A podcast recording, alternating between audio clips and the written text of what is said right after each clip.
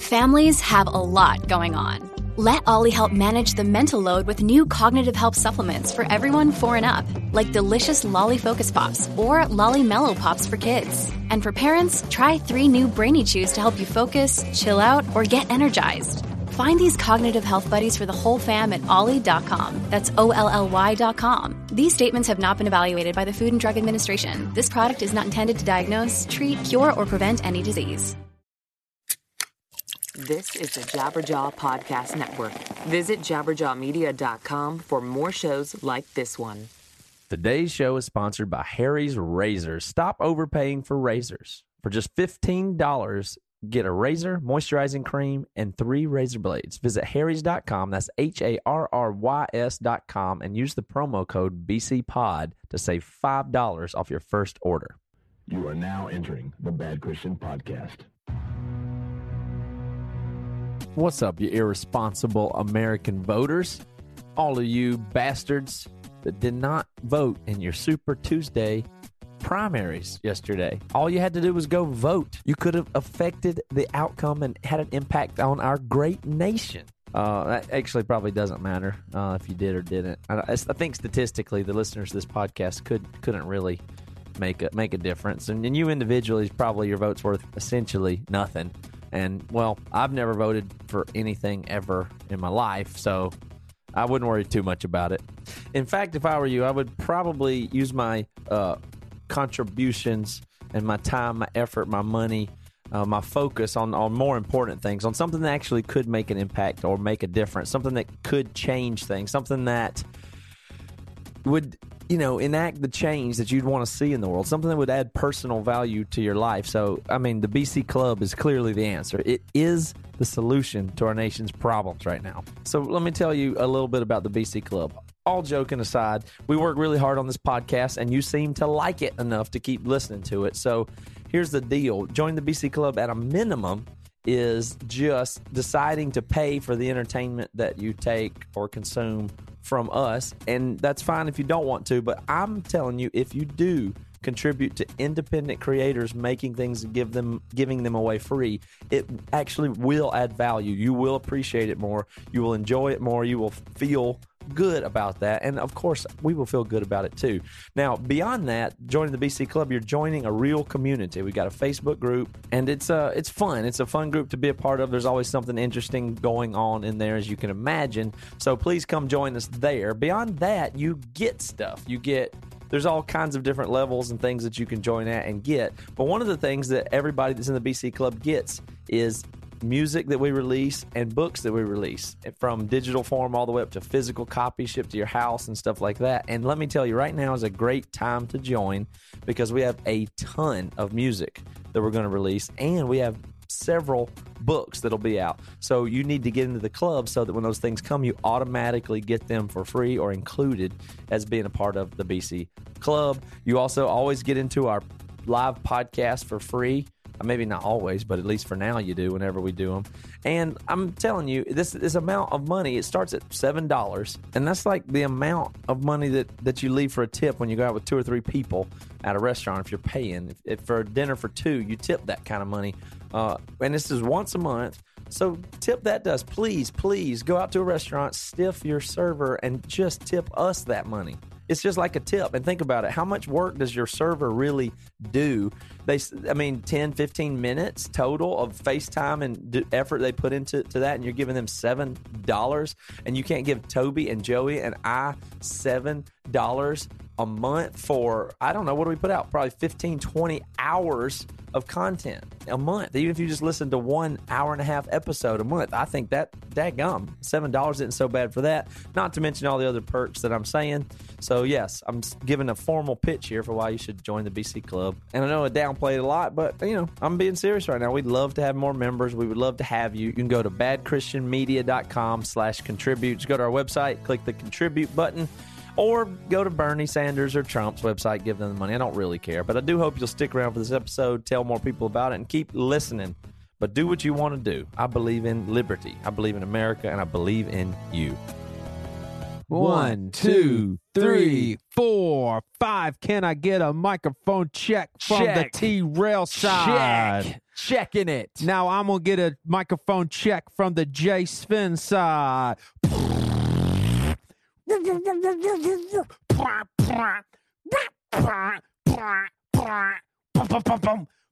I'm just watching. I don't even know what to do right now. it's the Bad Christian Podcast. Why did you include Matt in there? You didn't get a microphone check from Matt. Oh, because Matt is so good, that we don't need to check his. I mic. thought you were going to say he's so shitty. Like No, he, Matt he is always not- makes fun of our, our beatboxing intros. You realize that, don't you? Yeah, but he always says mean stuff. you can't blame shit from coming from shit. oh, you're right. Like there's stuff that comes from his mouth. you're but saying it's shit, just, no shit. So right. if it well, if you take a Right. piece of shit and you break off a piece of shit, do you Mhm. expect any of that to not be shit? basically Matt is shit. Right. So He's- how can we expect anything he says not to be shit? Oh It's yeah, not to be Exactly. because he shit no shit. exactly I think that's yeah. right. Hey Matt, how's it going, Matt. buddy? How's it going? Matt, in how Seattle? are you, I'm buddy? doing good. My headphones hadn't been working. Have have y'all already started and been talking or anything? See? I haven't heard See, Matt's yet. You're he's a shitty piece of shit. What? Yeah. You can't get all cocky now that you've lost weight, as I can clear tell clear clearly tell over the video. You can't even see me. I'm slouching. No, you're No, looking your good. belly and is skinny, hanging out I'm, and I'm, I predict that you've lost I am probably maybe eight pounds or something like that. Hold on. Can, can I say something real quick? I am not joking. Your belly is hanging out. It hangs out a lot, Right? and it is smaller. There is less belly Less hanging belly out. hanging out. I agree. Well, I- I- it's a compliment to you, Toby, that I would be willing to have my belly hanging out.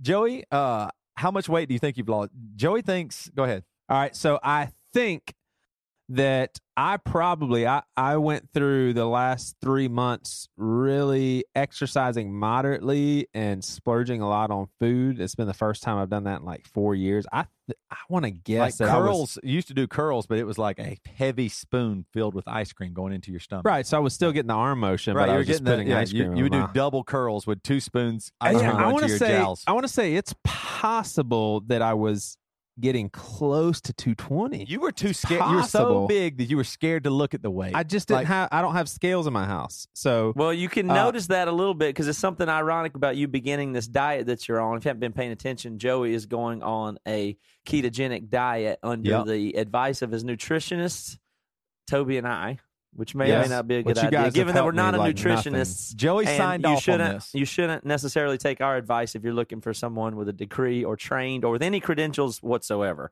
right. Although a lot of you have been asking. But the, the good news about it is the interesting thing is Joey began it exactly about eight hours after we did our photo shoot. I know. So you may have reached a, a high or even peak weight standing next to skinnier Toby and I there. And so now you, luckily, we're going to get something like a before and after picture of that. It was funny. Joey sent the those pictures that Jeannie Mitchum took, which was really good. She's really awesome, um, fabulous photographer and friend. But uh, he sent them out to all the BC clubbers, and it was really funny because I, I was looking at the picture. and I was like, "Man, Joey, you, you don't look like that." Or in two weeks, you don't look the same. Right. It's noticeable. It's good. It's really good. Now, I asked Joey yesterday for an update. We went for a little walk. Sometimes Joey and I take walks. Does he not know what he's lost weight? How much? No, that's what I'm saying. Is I, I want to say that I was close to 220, and I did weigh myself at my parents' house, and I was 208, but that was after eating a bunch of chicken wings at Wild Wings. so you're probably maybe even around two. You might have lost around maybe. 10 pounds. I was going to guess You need to try and weigh yourself at every time at, during in the mornings. But if you don't really care, it doesn't matter.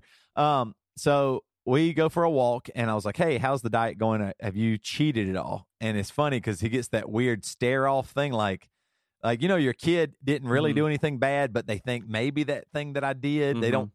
So they're thinking, should I lie or what should I say? Avoid eye So- contact at the moment. Right, he did Yeah. not look me in the eye, Yeah. and so we're walking down the road. And I was like, "Just tell me it's okay. I don't think you're intentionally because he does care about getting three hundred dollars. So he Mhm. does not want to cheat." So you told me I well, care about being honest in this regard too, because that would be really like stealing y'all's So money. he did. He was eating Tic Tacs, which I think should count against him. But uh, and then what did you? What was the thing that you ate? Did you eat some kind of fruit or No, something? I, Uh, I had a kale salad and Oh, yeah. accidentally ate some cran cran raisins. Cran, Yeah, cran raisins. raisins. But, Yeah. but when he realized it, he pushed them to the side and didn't eat anymore. So that's an That's good. accident. That salad's going. Now here's what's really funny. He's like, I, I was like, well, maybe that's. I said that's fine. You're doing pretty good. And he goes, and He says, I kept and, thinking. and um, I eat those chips that you eat. And I said, the chips that I eat, I said, you went to Trader Joe's and got uh, like flaxseed chips that are low carb?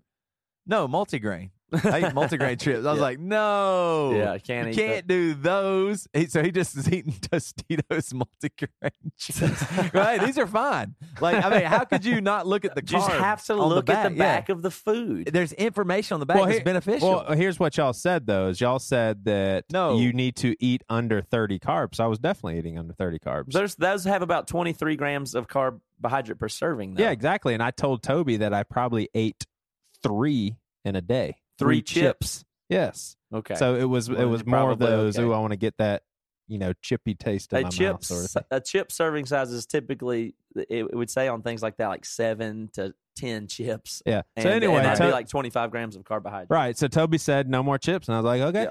no problem. Now, here's the thing. On a side note, on chips, I love the nacho chips. They're spicy at Trader Joe's. I mean, I'm not kidding. The flaxseed. flaxseed.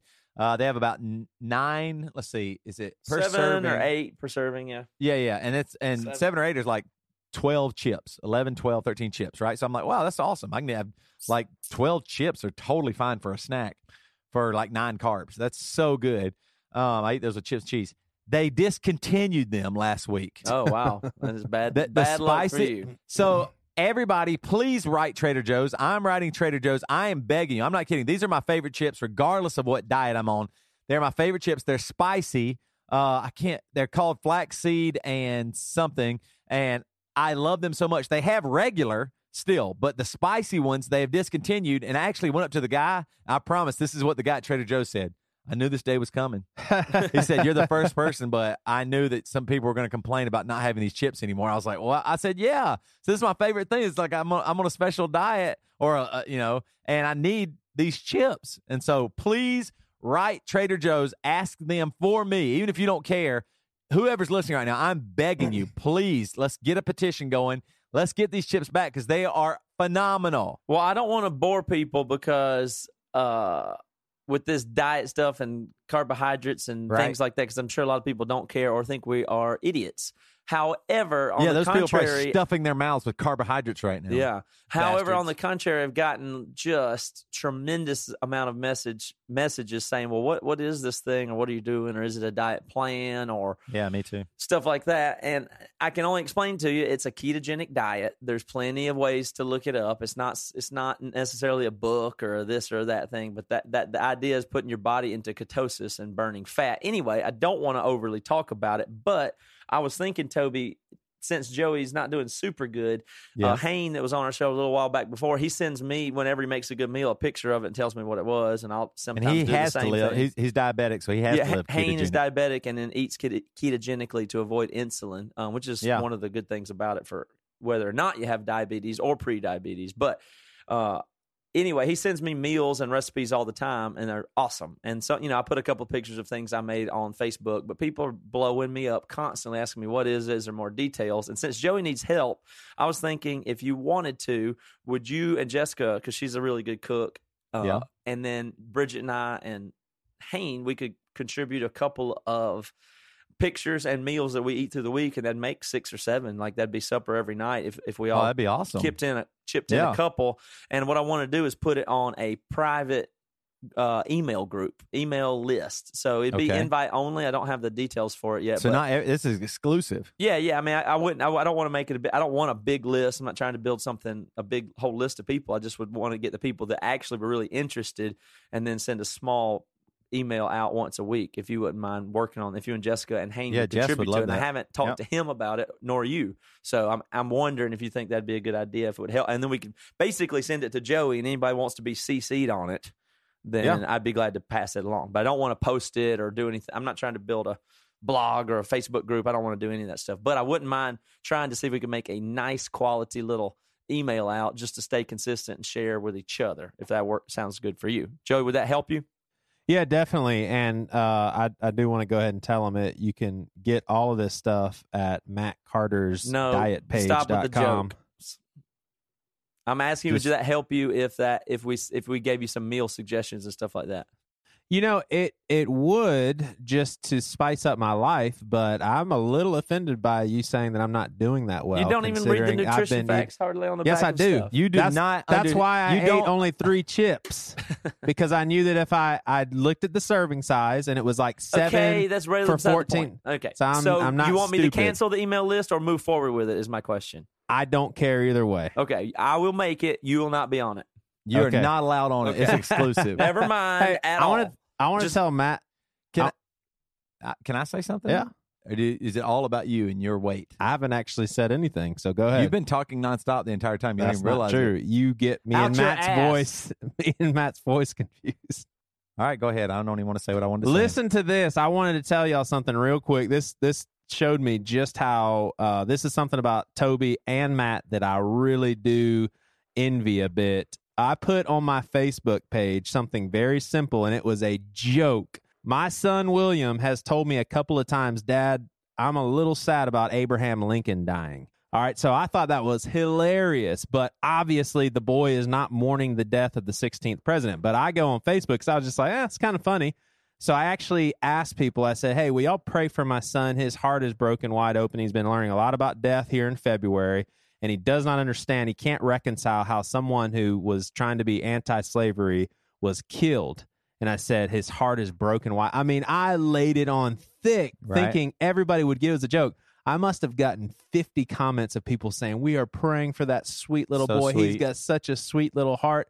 And I actually told Toby, I said, I feel a little bad about this. Like, now I have to go on there and say, Guys, I was just kidding. And Toby's like, No, you don't. They're all retarded. he said they're all stupid people.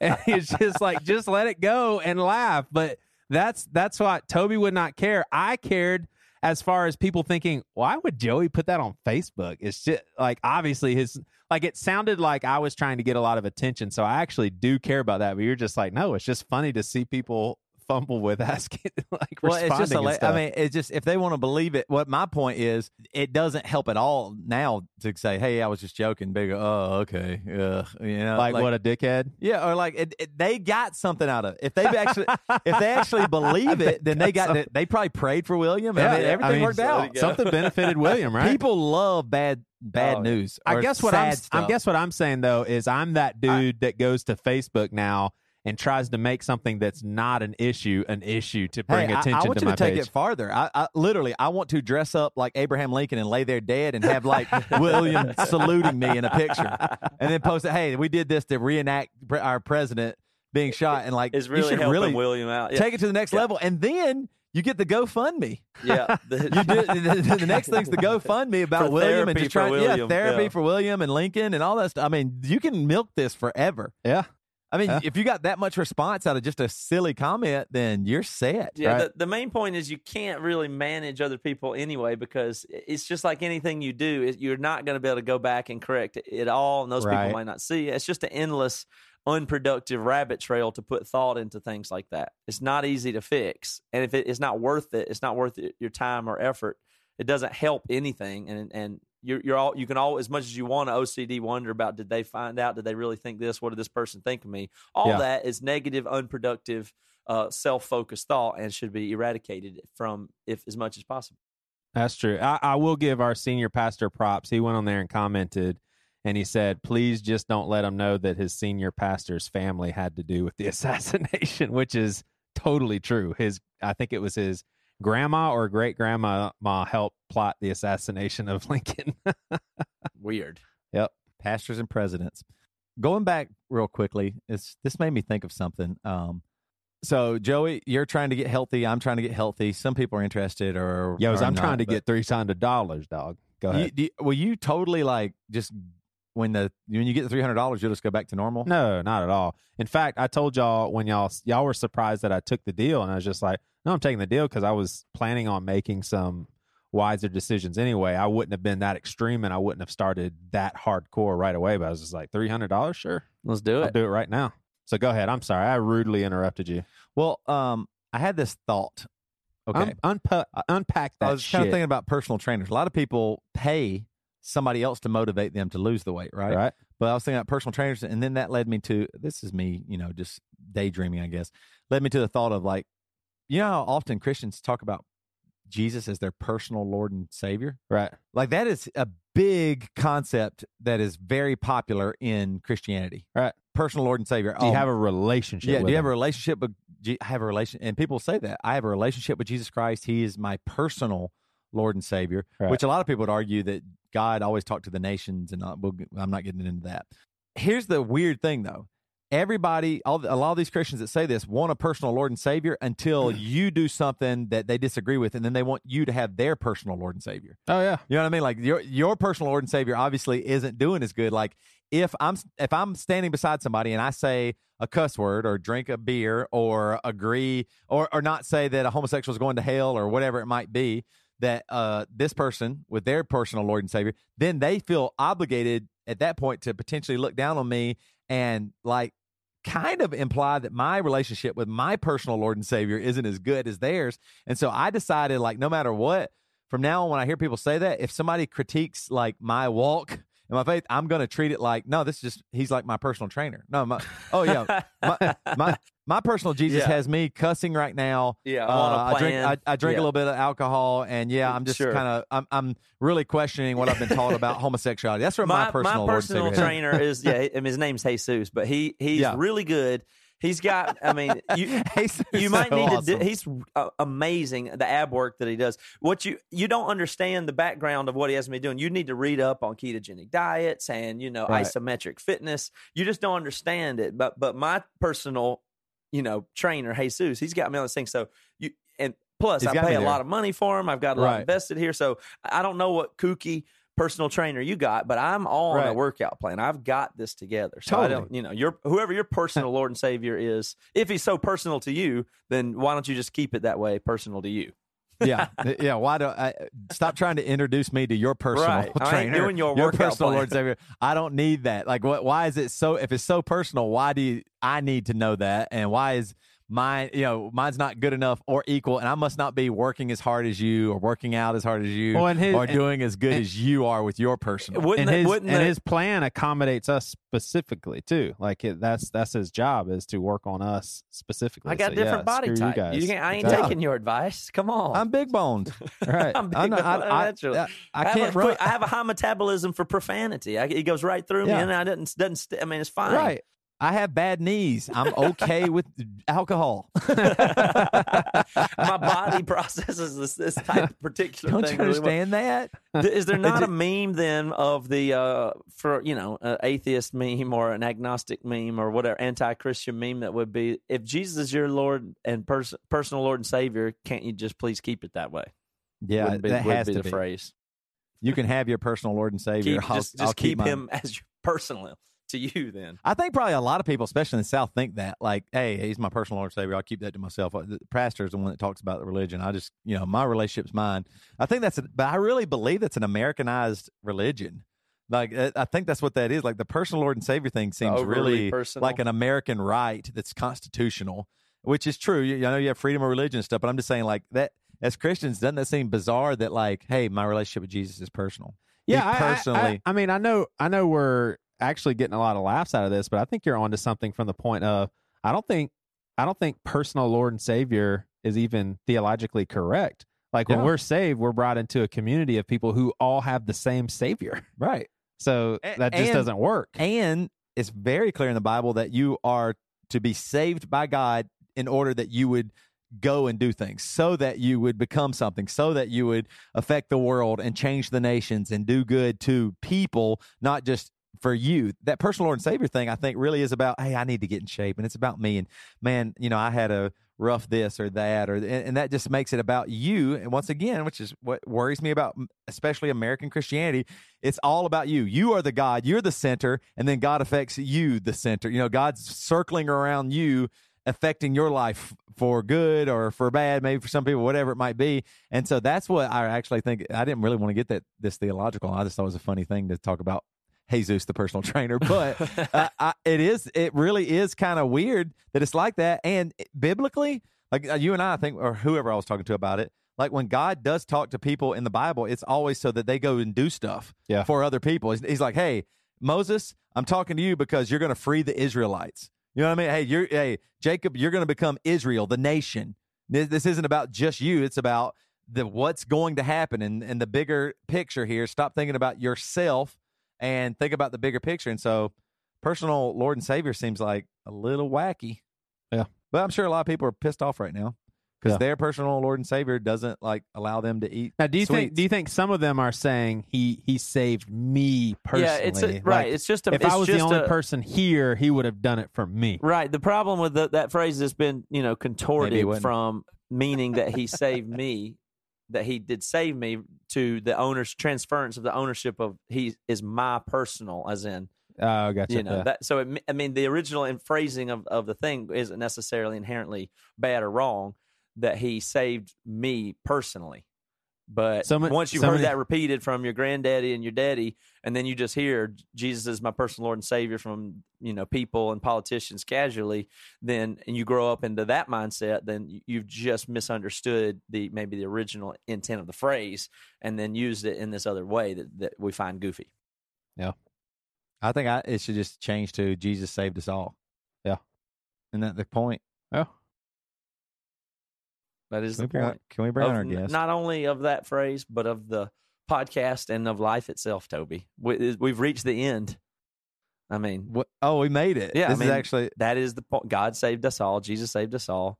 Isn't that the point? We've reached the point, and I see no further reason to uh, continue this podcast or any other form of communication now that that is settled. We might have it. wrapped up the journey here. Joey, the podcast is done. We've I, We've we wrapped it. stumbled upon the last episode. I didn't even know that this was going to be the last episode.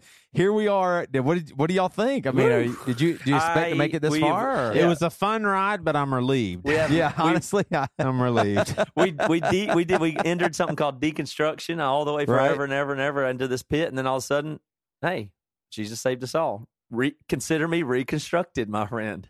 Yeah. now, I guess it's it's okay. We've been working on this for months, almost since the beginning of this podcast. But this podcast is coming to an end next week. Very first episode of Bad Atheist. it's a really rock raunchy kind of crazy thing where us where three crazy atheists talk about the weirdos in atheism. hey, and uh, Pastor with no answers is no more. It's the bastard with all the answers. Bastard with all the answers. Yep. Hell yeah. right, let's take a break. We'll be back in a second, and Tyson Motsenbocker is going to join us right here in studio. Hell In yeah. Studio.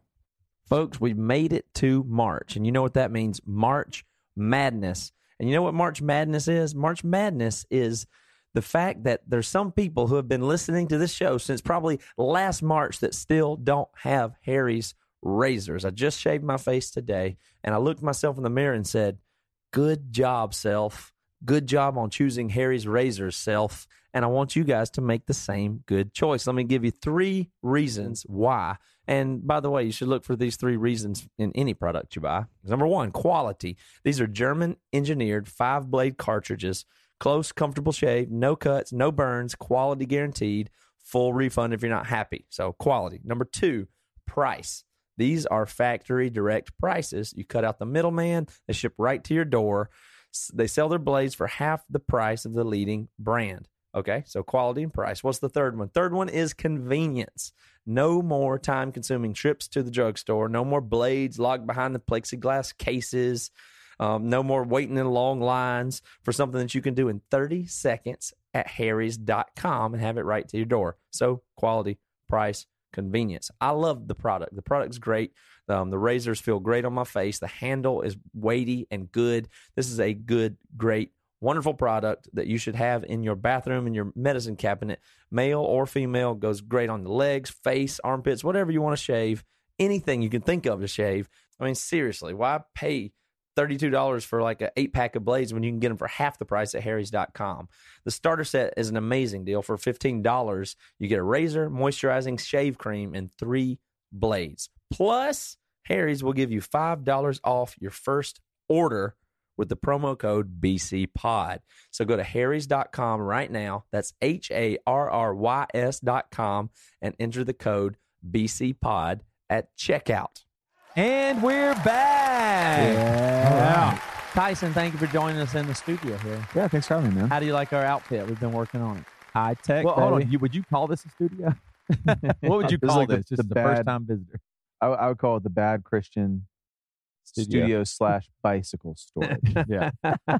Well, we're glad you came all the way to Charleston. We're, uh, I mean, we're not exactly a, a late night show or anything, but it's real nice to be able to do stuff like this in studio with Yeah. with me Yeah. being because I'm not normally here, obviously too, and so to have uh, you know have the talent and the guests fly in is is a No, is we nice want to do this more and more. So you would officially be the first guest visiting in Trail- studio. trailblazing. studio. Yeah, that's right. filming. We worked forever today to get the lights, and we still don't even know The lighting might still be bad. I don't. Yeah, yeah. It, we were just talking about that just today in my garage. We worked for hours with two tiny little Webcams. webcams Yep. and lights that we set up for hours, and I can't imagine what a movie w- would be like. I can't uh, just setting up the lighting at a scene. Like we were actually got to be extras in a movie called Shallow Hal. Do you remember that movie? with Oh, yeah. Black. totally. You can see me walking with my old ex girlfriend down the around the lake. We were holding hands, just walking around the lake, way in the back. You would never know it was me unless I said, stopped it, paused it, and pointed right to where I was. But Yeah. I remember them doing the setup, and like you know, they have to have the cameras on tracks. Yeah. You know, as people are walking, and everything has to be smooth. And I and at the time I was just a what twenty one year old, whatever, just thinking, oh man, this is whatever. It's kind of crazy. But now in retrospect, I go, whoa, Yeah. I- who? How do you keep up with all that? It- I know when you see a bad movie, you're thinking it's so bad. How are they so stupid? But even to do a bad movie, it's got to Oh, be. yeah. incredible. I mean, to think about it, looking at this setup, and I'm looking this on the monitor right now and everything, and I'm got. I'm thinking, man, I got to really hand it to Wayne and Garth Oh, I know. that, their their basement production for Wayne's World was pretty oh dang good. man, they were so on point. They were so on Yeah. point. How much y'all get paid for that? The Shallow Hal extras. I remember Devin was Just in the bar scene. It was just hourly. Yeah. like, Yeah. I don't know, nine dollars an hour. So Tyson, are you gonna play some music in a little bit for us too? Yeah, yeah. that's great. We're glad to have glad to have you do that. Your record, I love it. Oh, thanks, It- man. It is good Awesome. for sure. Do uh, well, how long ago did you record it? Uh, it's I've actually been sitting on it for a little while. So we made it um like over a year ago, a year and a half ago, maybe. I think. Dude, I just found out it uh, his mom like passed away and within three years, and it's based a lot on that. Yeah, I mean that's what, crazy. that was what we were. Basically, she, my mom. So my mom was like, she was like one of my heroes. She was like five five feet tall Mm-hmm. and super Irish, Uh huh. like, and just like gnarly, like yell at, like you get pretty yell at you gnarly. um, and she, uh, she was like a she was a counselor for like college students and stuff, and so basically what happened was that she was. I'm like, this is when we talked earlier, Matt. I told you a little bit about this, but basically, I was like, um, she knows that she knew me really well, and she knew that I was somebody that like kind of takes all my emotions and box them up real tight. And so, Yeah. so she was like, right before she passed away, she was like helping me cope with it, which was Wow. which so was tell what happened to her. What did what Yeah. she? she had she had she got cancer and Mhm. fought it for like five years and towards the end of it it was just kind of like she made it like i, I think uh, something that's really interesting is like when I, i've talked about this a ton now because like my record is it deals not necessarily with her explicitly but more with like my path through it with dealing with like the world and god Yeah. and what does this now mean that now that i've like encountered this thing so head on um but uh she was yeah yeah i mean I totally forgot what I was just saying. No, just basically the album encounter. It was more of your encounter with the world Like Yeah. because of what happened. she, not she necessarily. prepared you for her own passing. That's the profound thing there. Yeah, yeah, she did. Like, I think one of the best ways to to explain my mom, I think, is that like, so I I I went out on tour right after I did. I basically went on this walk across California to like clear my head, and then I got I got back to to my house like after it was like eight months later. So I'd been it'd been all over and done with. So And what I do you mean a walk across California? What does that mean? got, yeah, I feel like I'm all over the He place. said I went for a little walk to clear I my went- I head. went That for a little walk to like a little bit more like Forrest Yeah. Gump. not not around me. the corner, you mean? yeah. okay. So the way that it turned out was that my mom told me she's like, you got to figure out how to how to deal with this thing properly. You got to feel how to like lean into it, um, lean into like what it means to feel loss, right? And so I just decided like on a whim. I was in the I was in the hospice care with her, and she was like pretty out of it, and she wasn't really there, and and I was like, I don't even know what happened to me, but it just kind of went into my head. And I was like, I was like, you know, I think I'm just gonna do something stupid something that makes no sense at all. And I was on Facebook, and this friend of mine who lives in Oakland was like, "Hey, does anybody want to walk to San Francisco with me?" Meaning, like, do you want to walk to the BART and like get on the train and go to San Francisco? And I was like, "That's what I'm gonna do." I just like decided on I'm gonna walk to San Francisco from my house in San Diego, and Um, just to like get yourself completely out. Like just do something stupid that was so bizarre that it might could help you. yeah, well, the It's so different than what you're going through. I'm like when I so I went into I walked into my mom's room and I because she told me she's like you need to figure out a way to like lean into this as it as it as it affects you like you need because otherwise you're never going to do it right Yeah. you're just going to like let it go and it's going to get worse and I walked into I walked into her room and she was like sleeping a lot of that time it was one of the last things that she said to me I, I like woke her up and I was like mom said, mom I'm going to walk to San Francisco and she was always somebody that like figured out what I was saying to her really quick and she she opened her eyes and she said she said you could walk all that way and accomplish nothing. And then she went back to sleep. No way. Yeah. And I was like, so that was, I think, her telling me, Wow. like, it doesn't matter what you do. Like for me, it was this this walk across California. But Yeah. I think what I, what I was trying to, I think what I was trying to go to a little bit earlier was that when I talk about my mom like dying, I think that like for me now, like we all we all are gonna die, right? And all of us are gonna lose people that we love. Like that's just a huge part of a huge part of life. And I, I think when you bring this up, like what we were talking about in the van a little bit about like how people don't like to enter into times of sadness with you because they they just want to like be past it because it makes them uncomfortable. And I think that like what I learned from her is that like in that moment specifically was um that the way that we die and the way that we think about dying and the way that we think about other people dying, it says a lot about the way that we live. It says a lot about the way that we are, the way that we even like view life in general. Mhm. And that was what that whole walk was about. Was me every morning I'd like wake up at four thirty in the morning because the cars. I just walked along the side of the highway for forty days. No, I got a few questions Yeah. about that, but Yeah. for, but what you're saying is, in general, is that you know you could throw yourself into your work and avoid the Yeah. the thing of loss. So for you, you're thinking, if I go on this walk, I will be able to focus on and process this, and at least it's something different. And I don't want to do normal life right now. And then what your mom said was, yes, but that in itself isn't a fix to do something crazy. It, Yeah. you know, it's you leaning into it and being able to process it. You could could or could not do that. So Yeah. then, when you did, uh, how much time were you thinking about that? Like on the walk, was did it turn out to be where you were just thinking about your mom's death the whole walk? I think yeah, I mean like that was actually like that was my that was my idea. Was that mm-hmm. like every morning I would wake up really early and try to just think about it. But at some point like there's nothing left to think about. Right. well, It's that's like- that's kind of a good thing then, right? That, I mean, that is that what it means to grieve or process through it? I mean, I think that like the first few the first few days in particular, once I got like just north of San Diego and I was in like Orange County in LA, which was was nuts because I was like camping out. I was camp sleeping on Mhm. the side of the street in LA and stuff. And I would just wake up every morning and I would I would I would kind of think about something that it that it meant. Mhm. Like what is no longer here that was there. Right? Like that was something that I would do. I would wake up and say like um, I would pick something. Like I can't call her and ask her about my friends. My like I used to call her when my friends were having problems in their relationships because she was like really smart at relationships. So I was like, wake up and say these two friends of mine are having problems in their marriage, and like I want to call her and ask her what it means, and I can't do that. Uh-huh. And then I would just like run that through my mind. I can't talk to her about this thing. Right. And I would just do that for a little while, and then I think I would find a place to like if basically like all the boxes in my brain were just like scattered everywhere at this point in my life, including like the God box and the work box and the, what does it mean to even like try to wake up in the morning if everything that you love is not going to be there tomorrow Mhm. at some point. Right. You see, you pick up those. I, every morning I would pick one box up and I would kind of look at it and say like, what's in this box and like, what does it mean that this exists? And then I would put it uh, on the shelf.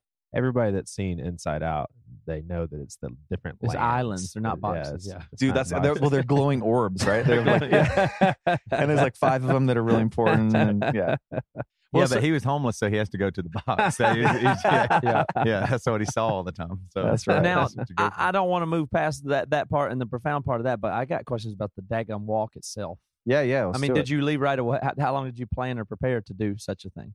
I didn't prepare at all, Mhm. which was a mistake. Yeah.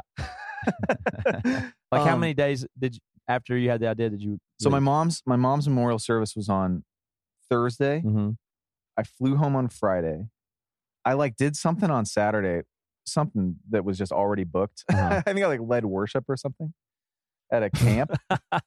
Should have canceled that one. Yeah. It was that I Yeah. should have freaking canceled Yeah, it. that That was was, a nightmare. If you had, I mean, you know, you wouldn't have had any trouble. Like Well, they the- wouldn't have given you any grief about it. the funniest You- part about that was that I think I remember at one point like I was I I don't remember much about that weekend at all, but Yeah. uh, it was I was up on stage and and the speaker was like real like real uh like finger guns youth speaker. Yeah, guy. yeah, and he was like he gets up on stage he's like all right let's hear it for Tyson he's so great. They're like he guys he is gonna walk across California tomorrow.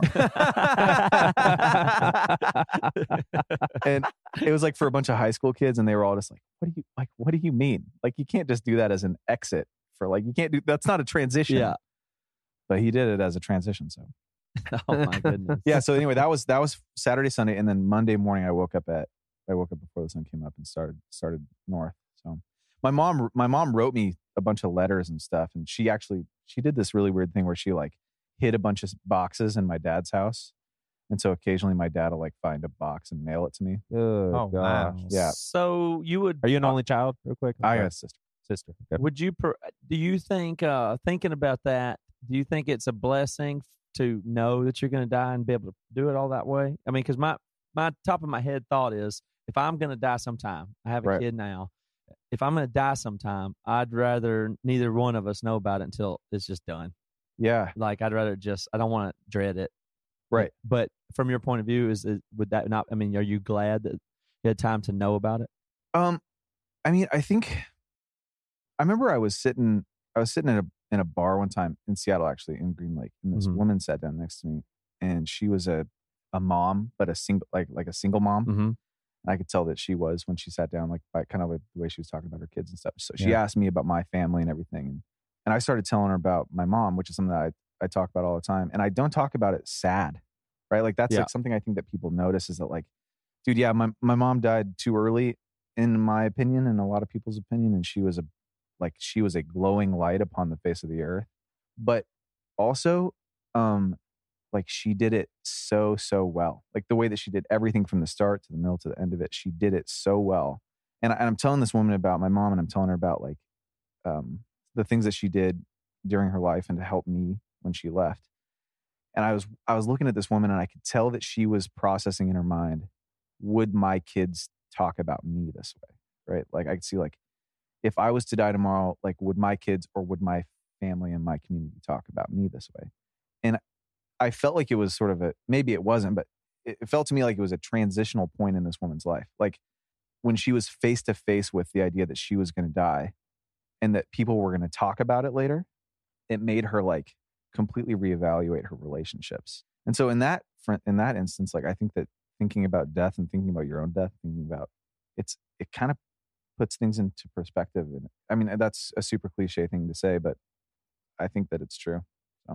My mom um is this is a side note. I'm talking about my mom being a bit goofy here, but she Yeah. she my mom is like Christian, but she also does a bunch of mystic stuff and Kabbalah, and she's weird. Trust me. But she said she said does that yoga. probably Oh. yoga.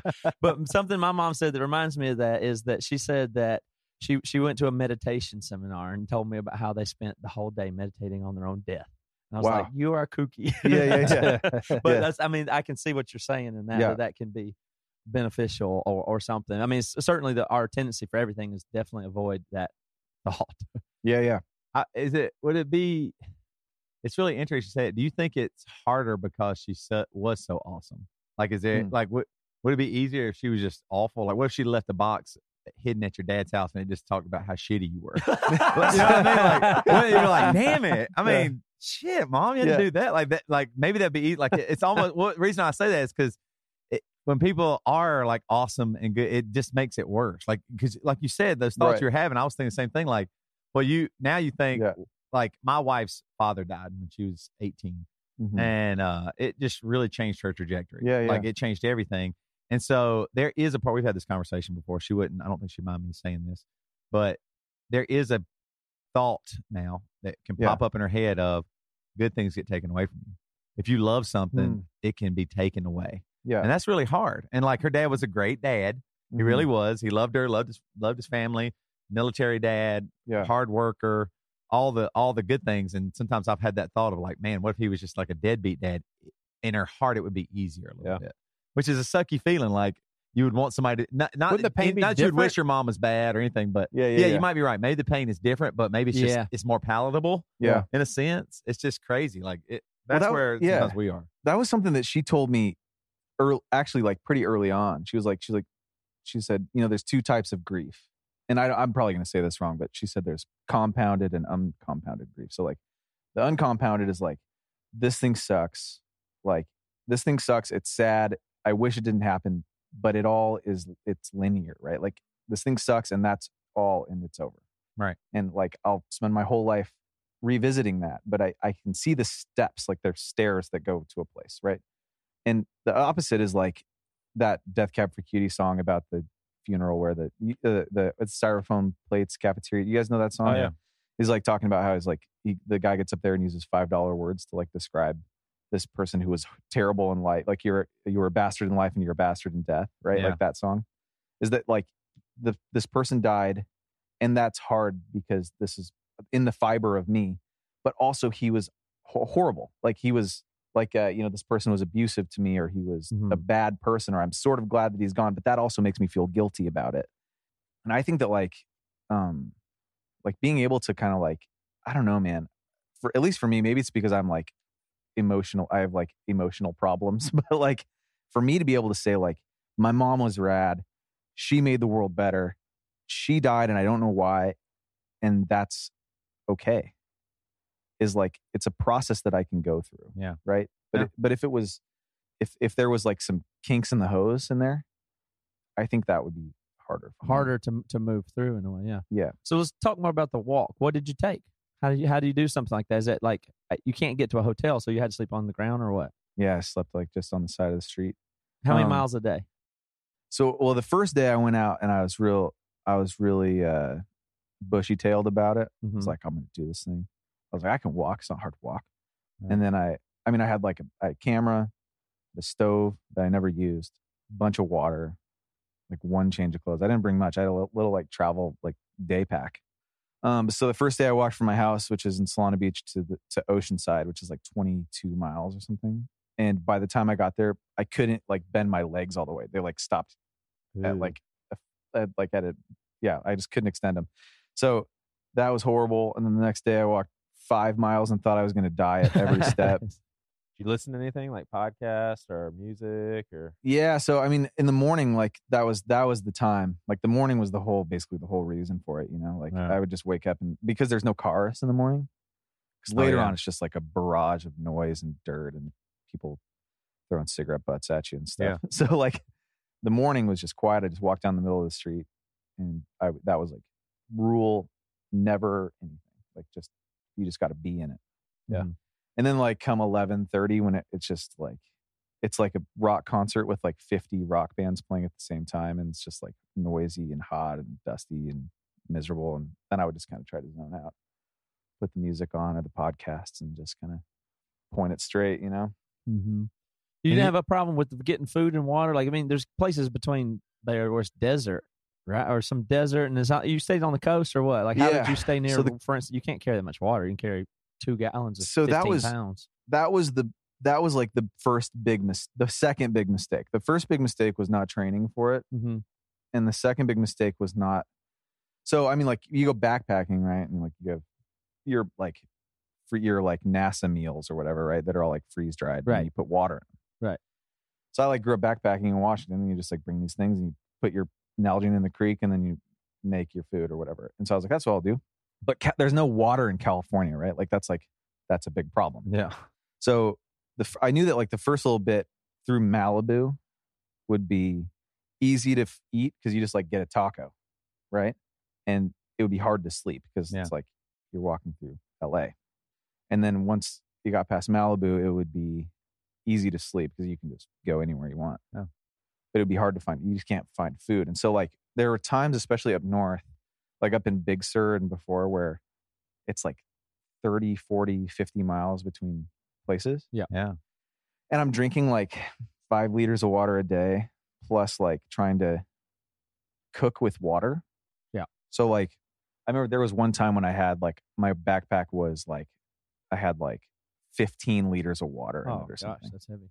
and it was just a miserable because I, I was going to go three or four days Yeah. between spots, and so um so that was a big that was a big trick to figure that out. You didn't ever have a backup plan. I mean, did you just feel determined and confident you'd make it the whole whole time?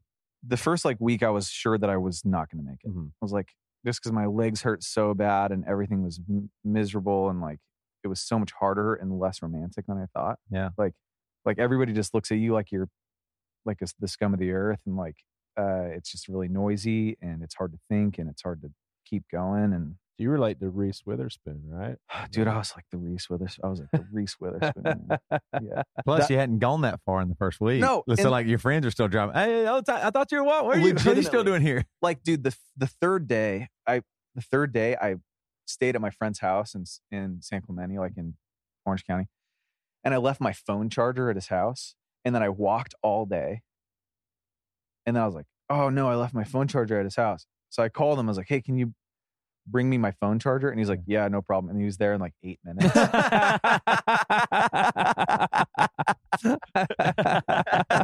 And he was like he was like legitimately that took me eight minutes. Like whenever i whenever i drive the coast now it's i'm not even kidding you'd be like and i slept there. And i slept there. Wow. and i slept there. Oh it's just like gosh. so yeah i'm like looking at a map and i'm like that first day and i'm like i went this far i went i went like eight centimeters and i have to go mm. two feet and right. there and like that was the hard and the two centimeters was the hardest thing i've ever done so like how is this even gonna happen So how long was the whole? How many days? It took 40 days, which was not planned out. It just did. Just- this happened mm, to. Ironically, poetic. Wasn't biblical. That's the Holy Spirit, bro. The Holy Spirit was like, it's like it was. It just set up my steps like a second hand on a Heck clock yeah. That, was set for 40. You Oh, scoff, totally. man, but I'm serious, bro. Dude, all the all the all the 40 days. I was actually super stoked when I got there. I was like counted out the days. Like, that makes it seem so much more important. Yeah, it Yeah. does. Yeah. This was- this was God. Yeah. and then when you got there, then what? So I got there and then I uh, got on a bus. The first thing that I did is I tried to I tried to tell I had to tell somebody. I, I think I told you this too. I, I walked up to this I walked up to this uh, this guy. So I ended at the there's like Fort Point at San San Francisco at Golden Gate Bridge is like this old concrete thing there. I don't Yeah. even know what it is. I think it's a Yeah. Yeah, it's probably World War II thing or something. But anyway, I I'm there and I've been waiting for I've been thinking about this moment for like so long and it's been in my mind. I'm like, if I can just get there, like that's all I've ever wanted, just Yeah. to get there and stand there and look at it. Stood there and I was like, it's like I did it. I, I like just walked here. It was really far. And like the route that I took ended up being way farther because I followed the coast the whole time. So it was Yeah. like really far. And I there's a g- one guy standing there with like his iPhone taking pictures of the bridge. I'm like, I just have to tell somebody. I have to tell tell Yeah, because you it's like your moment of celebration, but yet there's nobody knows what you're doing. You're just by Nobody yourself, cares. lonely. All right. I'm just some dude with a backpack that looks like Joe Dirt or whatever. Yeah. Yeah. So I walk up to this guy and I'm like, I'm like, hey man, I just have to tell somebody. I just walked here from San Diego. like seriously, if you would have done that with me and my kids, I would have kind of like Wow. brought them in Yeah, a little yeah, bit. Funny. Yeah, yeah, yeah. hey, Rosa, come here and stand next to your dad. like, um, this guy's scary. I was like, I just walked That here from San Diego. Awesome. And then and I was like, and and I and then he looks at me and I'm like, oh, this guy's a good listener. He like wants to hear about it. Yeah. I was like, and I'm like just bearing my heart to him like, there were so many times when I didn't think I could do it. You're giving a speech. Uh, Yeah. And I was like, Dude, I gotta give The you that is awesome. I'm like, like I was like giving a Golden Globe speech Mm-hmm. or something. I'm like, I just want to like, I just want to thank everyone. I'm telling him like, I, I, I couldn't, I didn't think I could do it, but I did it, and now I'm here, and I, and I did it. And he looks at me and he goes, I am from France. I speak Francais.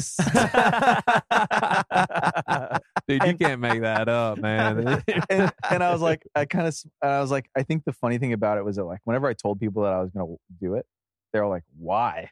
They're like, why are you doing that? Right. It doesn't make any sense. Right. So it was sort of like such a poetic moment for me because I was like, the best possible way to end this thing is some me telling someone what I just accomplished and them telling me that they don't understand what I'm trying to say. like, yeah. That is too funny. So was the music, uh, you know, how how could you? Was it just it's not like you could work on your songs. Like I know that a lot of this precipitated what became the album, but how could you keep notes or think of music or, or use that? You know, yeah, I mean, I, I like people whenever I tell people that I did this, like, did you bring a guitar? And I'm like, no, I didn't bring a guitar. Are you kidding me? Um, I would kind of just like, um, I mean, I you guys you guys know this like as songwriters, but I think that there's sort of like a a period of time that comes before every song when it's like brewing. You know, when Mhm. it's like the pieces of it are forming, and I think that like that time every day when I was like forcing myself to look at my perception of myself or my perception of what justice in the universe means or what who God is if he could do this, right? Um, those are all the things that and actually there were a few a few verses that I wrote while I was just walking along because I mean like you're walking and you have your footsteps it's just like on the side of the road mm-hmm. and then you kind of just hum stuff and like make up lyrics and verses and a few of them like I didn't I never stopped and wrote them down or sang them into like my phone or anything I just kind of like would sing them and sometimes it'd be like hours at a time where you're like nothing to do like I can't I can't express to you how boring it is Mhm. to walk all day for 40 days it's just so boring It's a good thing you weren't riding like a uh, punk CD. You'd have to run really fast, right? With the Oh, it would have been so tiring. yeah. So that was that was where a lot of the um and I there were a handful of songs that were done before I did this. Um before I went out on the walk, but a lot of them came from that from just like walking down the side of the road. That's awesome.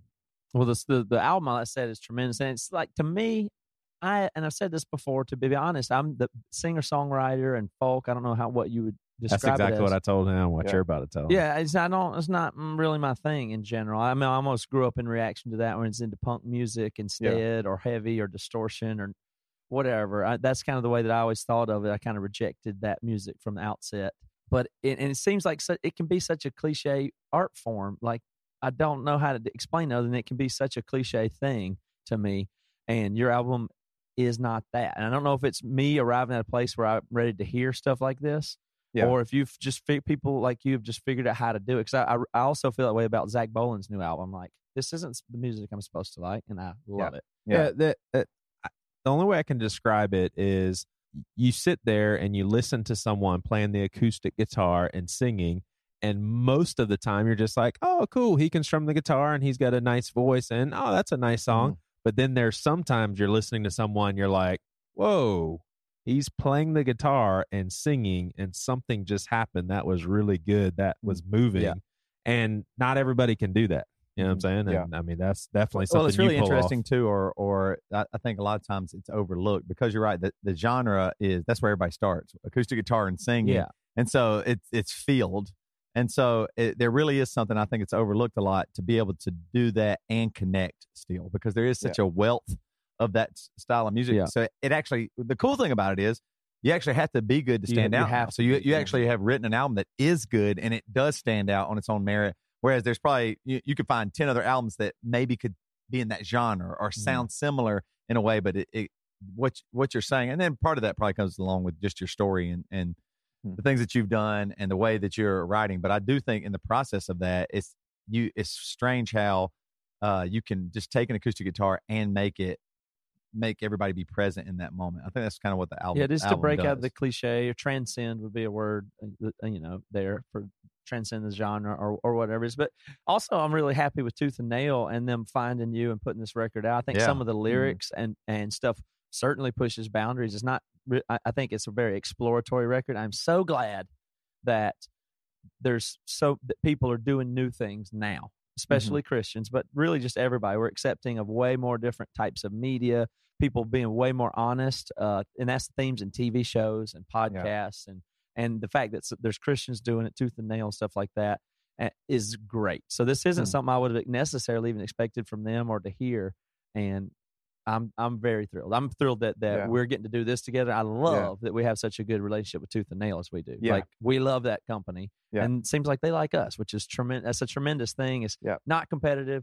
They're making art and pushing boundaries, and so are we. It's, it's great. I'm really enjoying doing doing all of this stuff. Yeah, it's awesome, man. I think I think that like actually that's exactly what they said to me. They're like because we were talking about like, man, what are we gonna do? Like, I don't know what to do with this with this record. Like obviously like the whole landscape of everything has changed. Yeah. And I was like, man, I'd love to like do some podcasts. Like Mhm. I think just like entering with people that are like I think like podcast people are my people, right? They're people that are willing to like kind of think and consider and wonder about the universe and Yeah. their place in it. And and right away the guys at Tooth and Nail were like, We have a great relationship with bad Christians. and I was like, I was like, sweet, let's We have do a it. great yeah. That's what, but, but I mean, they are taking chances. That's what's really it. cool. Yeah, like, like great. it's really cool. Real, real quick, like I mean, I, I can't believe that they would be so cool. Like just reading, I'm going to read a couple of lyrics. I just couldn't believe they would allow Tooth and Nail when we started would never allow this. Like this is, uh I forget the name of the song, but it says, "Shit, shit, fuck government." Everybody's a douchebag. Christ is Lord. I mean, ten years ago that would have never happened with Tooth Yeah, yeah. Now, I mean, you come along writing a song like that is pretty awesome. That and was the, my- and the poetry of having those words doubled. Oh, shit, God, shit. yeah, yeah, yeah. the gang Gosh, vocals yeah. are, are. I think Bleak 182 wrote that song. Yeah, yeah, actually, that was my lead. That was my lead pitch to Tooth and Nail. I was like, "What do you guys think about these What's ones?" great is Toby took that joke so far. He actually took his phone out like he was reading No, he, he sold me. I was, I was like, he was. I didn't see him looking up the lyrics Yeah. as we were. I was trying to think uh, how to get like government suck at making roads walkable or something. Fuck the government. You see this gravel? dude. Well, uh, can we have him play Yeah, some you want do music? some music? Yeah, sounds what, good. uh, Tyson? Do, what are you going to play for us? yeah, sure, man. This I'll play. Uh, this is the first song on the record, and it's uh, probably the reason that I was most surprised that Tooth and Nail wanted to put this record out. But basically, what it was, it was it's a conversation that I had um, with my dad about um, all the things that God seemed to be answering prayers about. Mhm. Like, I think the most notable one was like uh, we had a friend who was really into into basketball, and he was a Dallas Mavericks fan, and he told us that he prayed that they'd be better at their like three pointers, Mhm. and then they got better, and he was like thanking thanking the Lord. and meanwhile, me and my dad are like, oh yeah, like remember when we like prayed about this thing that really matters for a long time and nothing happened. Um, so this was kind of my my uh, little like uh, reaction to to wondering like why God does what He does. Sure. So yeah, it's called In Your Name.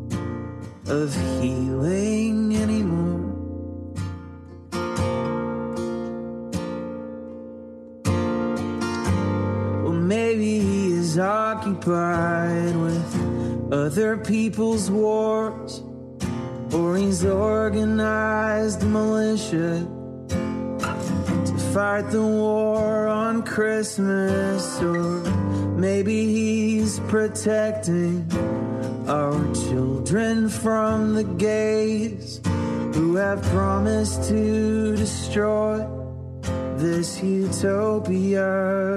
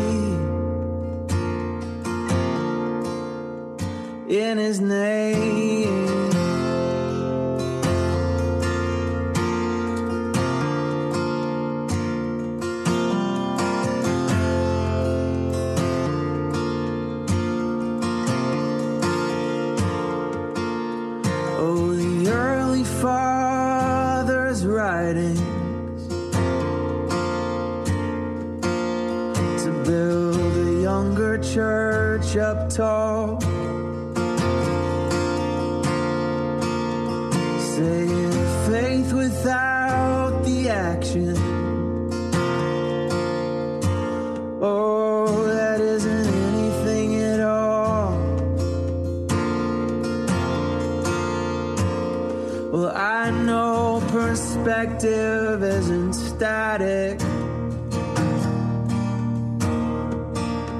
Between what I see and what you do. But if you choose to stand by idly, what does that make you?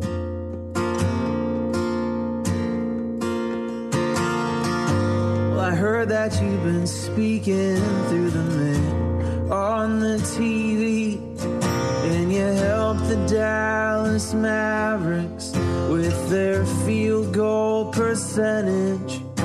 So when my mother's doctor calls again with more bad news, it's an honest heart's reaction.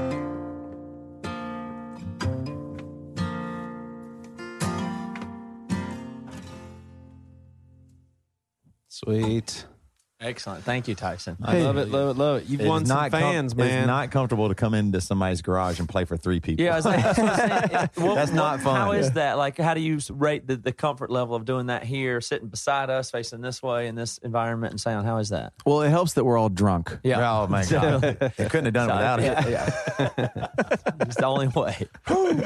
No, it was great. Thanks a lot for for having me, man. It was really fun to, to hang with you guys. So, album name, title, release date. How about that? Album's called Letters to Lost Loves. Mm-hmm. It's out March 4th. March 4th, coming up very soon Yeah. on Tooth and Nail. Tooth and Nail. And uh, I got a string of West Coast tour dates too. Mm-hmm. So if you live on the West Coast, All right, we'll talk to you. We'll see you again soon. Thank cool, you. man. Yeah, Thanks, guys. Come on, Thank man. All right, Dude, that was Tyson. awesome. Man, that What a fun. treat to have someone in studio. I and know. Hanging out with And us. I appreciate you calling it a studio. A lot of people Yeah. want to say this is a garage. This Oh. is a studio. Well, Yeah, F that's all those guys. Yeah, Good it is Lord. respect, I, and that's what I've been wanting more and more lately. Is more. I'm I'm trying to accumulate respect. I demand it. Yeah, and so if I don't get it, then I don't talk to you. Well, there's something you may need to lay off of. You know, with this podcast, I the, the thing that you do at the end, it just kind of Whoa, whoa, infringes whoa. on your respect a little bit. Are you just being? be, Are you being? It feels like you're being disrespectful.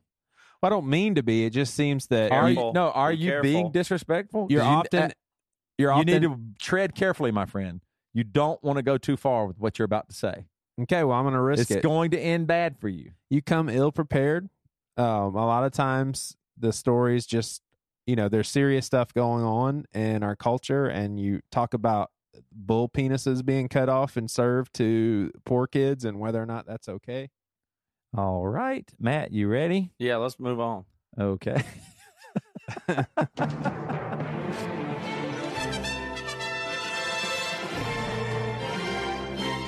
In a world, In a world. Yeah. In a world. in a world. We are the world. this is the damn news with Toby Morrell. Damn news. Matt, you know that old uh, caucus? Is that what they call it here in South Carolina? Caca caucus? for yeah, The it means caca? shit in Spanish. Yeah. It uh it um happened here this past Saturday and I was just uh I, I found a news article that that ties in not only politics but technology. So I think y'all will both be interested in this and I'm kind of wondering what you guys think. Uh it's a little bit about Apple and what's going on there and All right, lay it on I- me. our future president Donald Trump.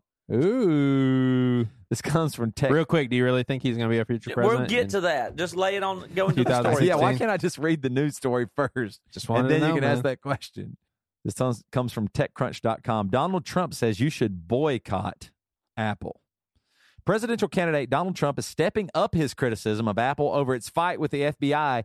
As you can see in the footage below, I'm not going to play this for you, but uh, which was shot at Pawleys Island, South Carolina, right near Oh, us. very good. Trump was discussing the need to bring overseas jobs back to the United States when he gets sidetracked by mentioning Apple.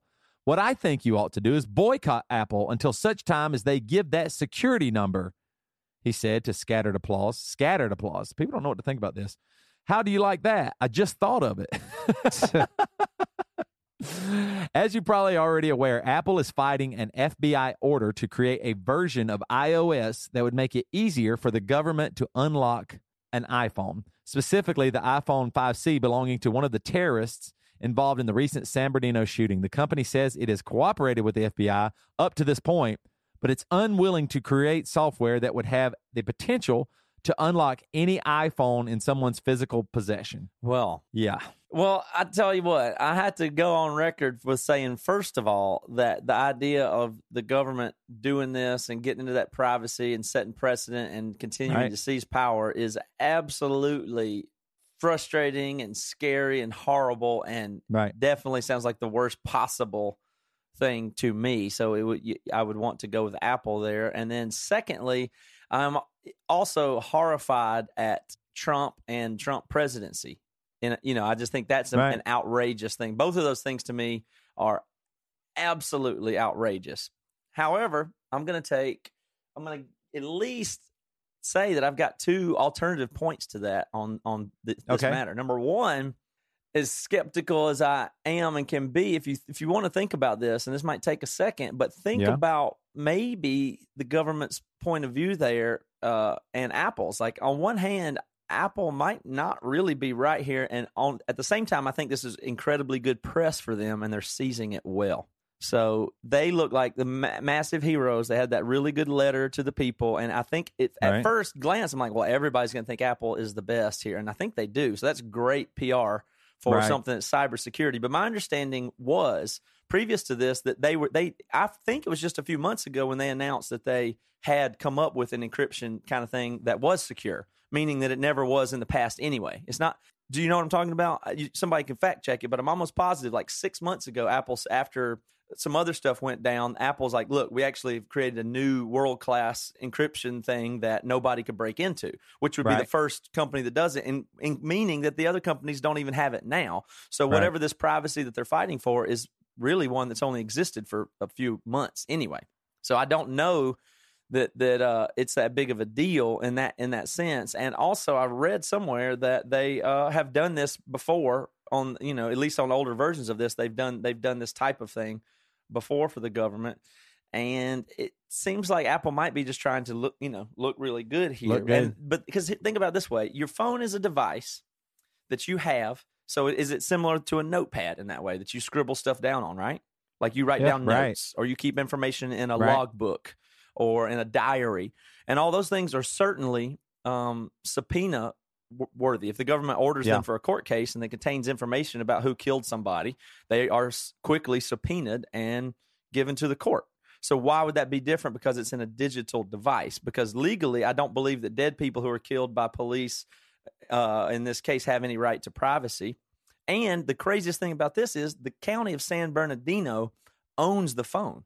It's not Right. even like that. The county you had this phone for this guy who is dead that has no right to privacy. So what? Like if you just think about it in the general privacy way, could you build a basement in your house to store information in that no matter what you did, the government could not get a subpoena to get inside of? Does that make sense to you? Yeah, maybe. I, now, the, the the only reason it doesn't make sense is obviously to the victims that were murdered in I'm, this. I'm saying if there was an justice, investigation but about you and you did murder, suicide, and who knows what else, You're saying I couldn't get, and you had a You're right. basement that you built that the government Right. couldn't get into.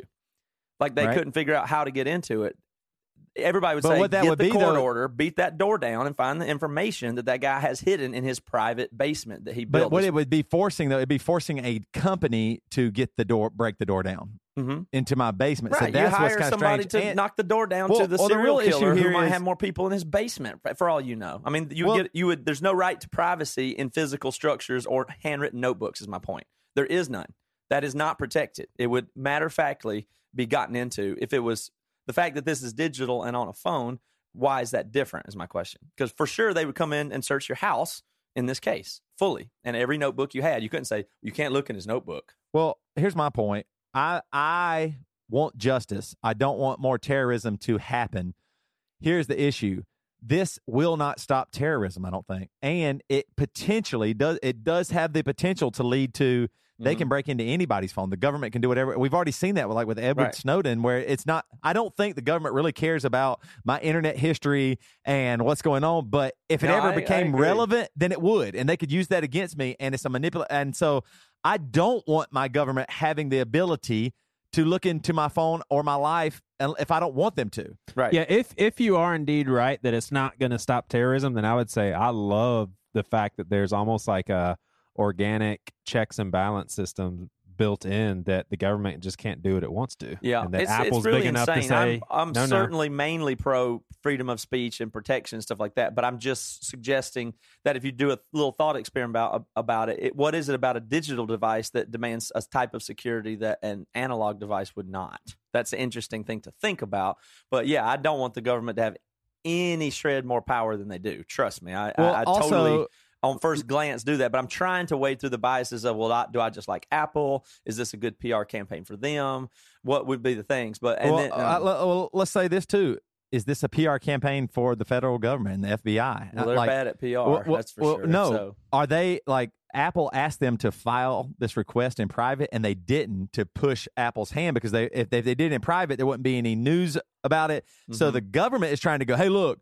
Man, we're just trying to handle terrorism, and you're a bad company, Apple. You you won't let us do this. All we're saying is this one phone that the San, Bernardino, San Bernardino opened it, but that opens a door to my phone potentially. I'm just saying there's potential of that. Yep. So the the danger here is do we live in a fear culture and we let the because of the fear we let the government end up ruling us even more and having more say in our lives that it only is terrible. That's not good. Bigger government Yeah, more agree with that. politicians and politics is bad. And so I, I at least is a two-way street of the government going hey we might can force apple's hand if everybody like donald trump says they're terrible. This company tim cook is a liberal and this this and this. And, and i'm just like hold on. Whoa whoa whoa whoa whoa whoa. Do you want somebody that would be so quick to go hey something bad, do something bad to get even. That's not good. well, That's th- not the smart. thing about Trump that I'm going to say is horrifying as he is. I, you know, I'm going to come down in a do you really think he's horrifying? I don't know if it's that hard. I, compared well, to the, all the other candidates. Well, that's what I'm going to even. say. I, of course, on one hand, the whole time that Trump ever ran to now, of course, I'm thinking, of course, this is a total joke, and uh, this is not doesn't make any sense, It never would happen, and of course, it's a bad idea. However, his really crazy things that he says, Bernie says really crazy things too. And Ted Cruz Oh, really yeah. says crazy things too. Like I think those people, I think Bernie and Ted Cruz are in a way worse and more dangerous because I think they actually believe the stuff that they're saying that sounds incredibly dumb to me.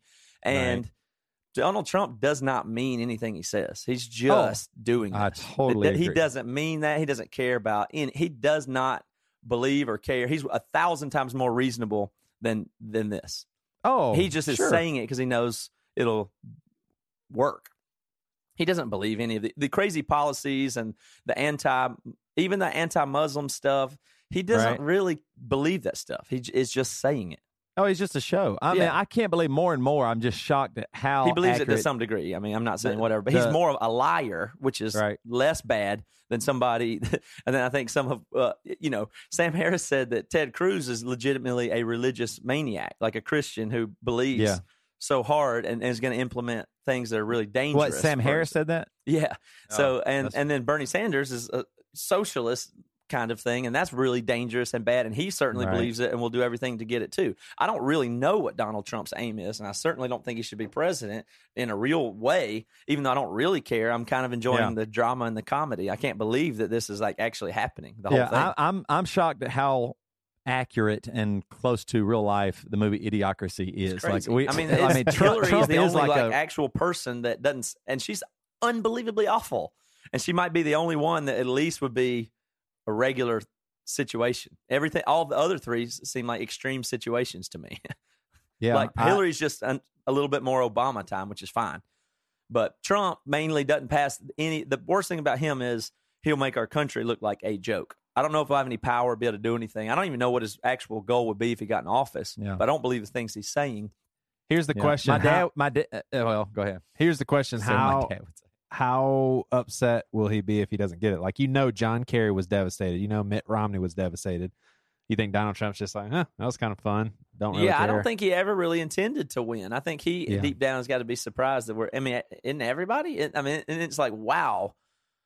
Wow. I don't know. I, I mean, here's the thing. Do you think I believe that he is going to get the nomination? I think he's going to win That's enough. Unbelievable. I think he's going to win enough because the other two guys are starting to seem like goofballs, and he just says whatever, and they they make it, it's not smart. So, my question is, when it gets down to that, can any of them beat Hillary anyway? I don't think so. I, just mean, don't wh- think you so. almost kind of hope not. What I'm saying is she's the least dangerous person to become the next president. It'll just be business as usual for her. The other three, maybe it'll be good. I don't even know because they know more than I do. Honestly, to tell you the truth, Yeah. all all four candidates are better than me and know more than I do about the system. But the three of the four sound extremely volatile, not stable, and not good for our country for sure. And one of them sounds like a regular politician that sucks.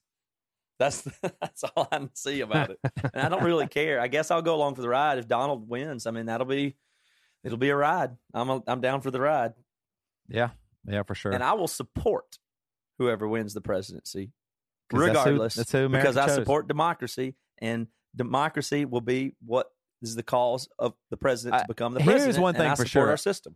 I will say this: if like I Hillary, I think just wants to be president, thinks it's owed to her. I think the other all the other guys, anybody, uh, our good friend Josh Mitchum said this: anybody that wants to be the president should immediately be disqualified. like that that makes them not. That's just that's just terrible. And then uh, also, I believe if if since they're all goofballs and they're all terrible, no matter what, at least Trump would be really entertaining for the next four years. Like it might be, it might ruin America. It might be terrible, Yeah. but at least it'll be hilarious. Might Yeah, lead to be. the end of the world. He might he might even do some good things, but it's the opposite of why I think Obama is so great is because he's so cool, he's so chill. I think it's a good look for America. I think it's nice to have a funny, calm, chill dude Right. be the president. I don't know how much power they really have anyway. I I just can't tell. I just can't figure that out. I don't and think so much. Donald Trump is the opposite of that, though. I mean, it definitely is like, yikes, they got a crazy person. Like, you know, think about the rest of the world looking at us for four years of we elected a reality TV star. Like that to me sounds like not great. Doesn't Yeah, feel great, right. at least. All right, I got one more news story from you for you guys, and it's from a uh, roving reporter, Solomon Campos. Actually, several people sent this to me, but uh, I'm reading Solomon Solomon's link here from Huffington Post. He knew exactly where to go. I read this. I thought it was really interesting. Um, and Joey, this will make you think about conspiracy theories, and like maybe Matt and I have been full of shit for a long time. okay. If you didn't know that. Y'all are full of shit in many regards, but maybe not in this one. Lost tapes reveal Apollo astronauts heard unexplained music on far side of the moon. Oh, I know all this stuff, man. I'm telling you, man, those aliens, they are coming after us. You've never heard this before, have you? Yeah, I actually have heard mysterious stuff that was going on. Like what? Go ahead and explain. What you're just saying, man.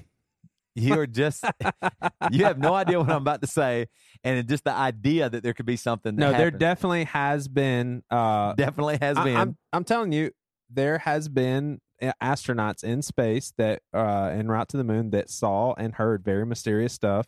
Uh, there Can has, I read the news article? What you asked me, little bitch. Go on with your stupid news article.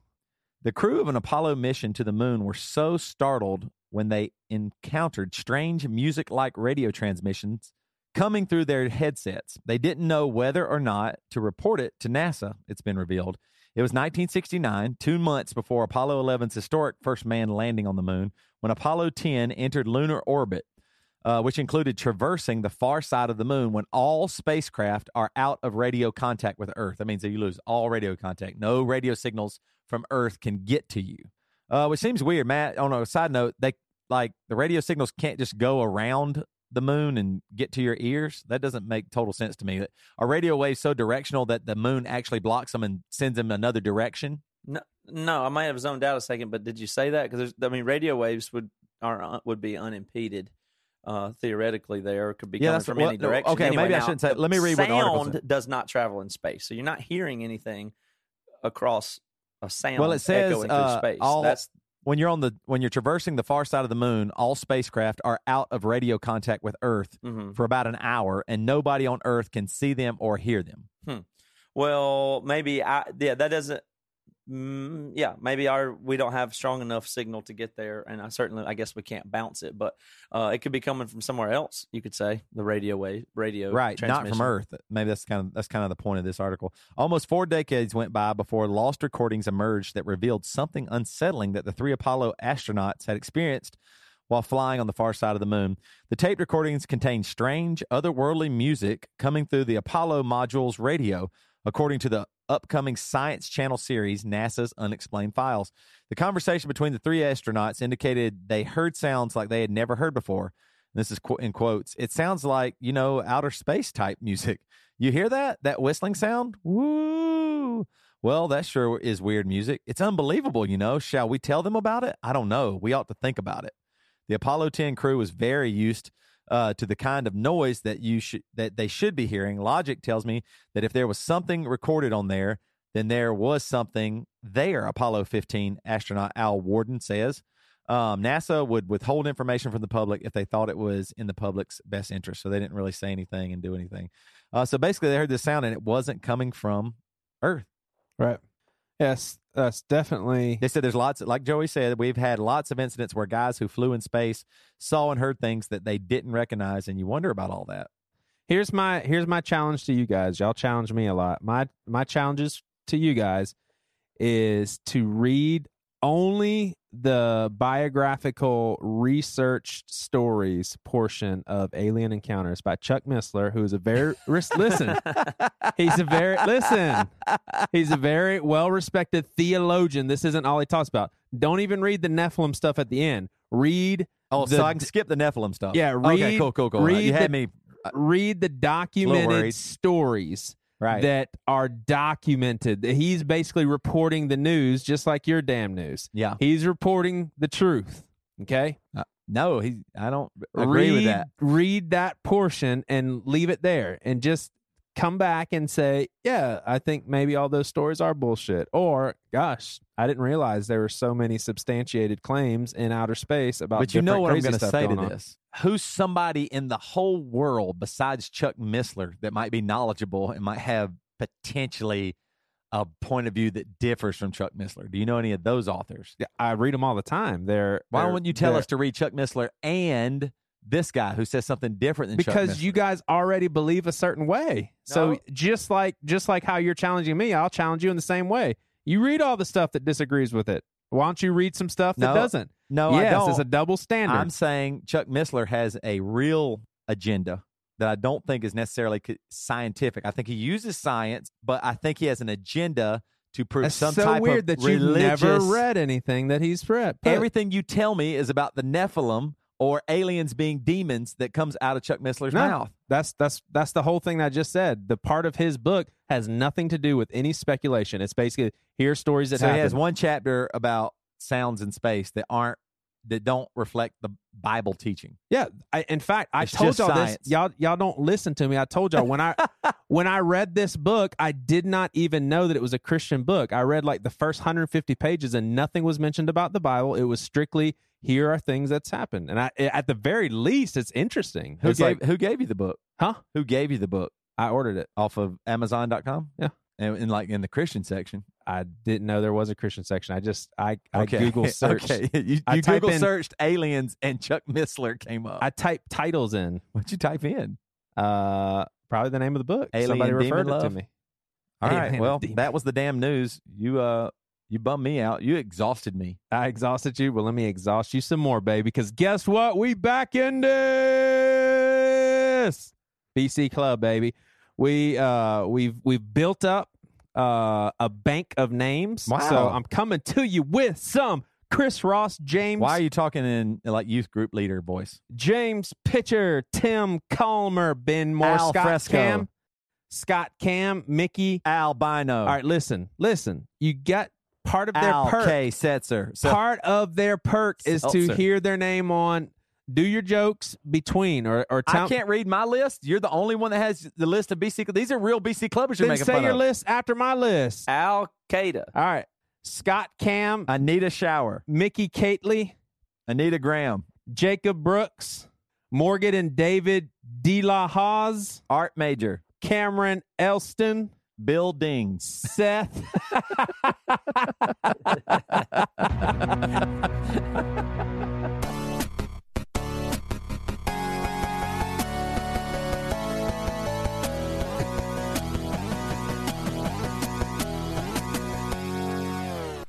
You've been listening to the Jabberjaw Podcast Network, jabberjawmedia.com. Shh.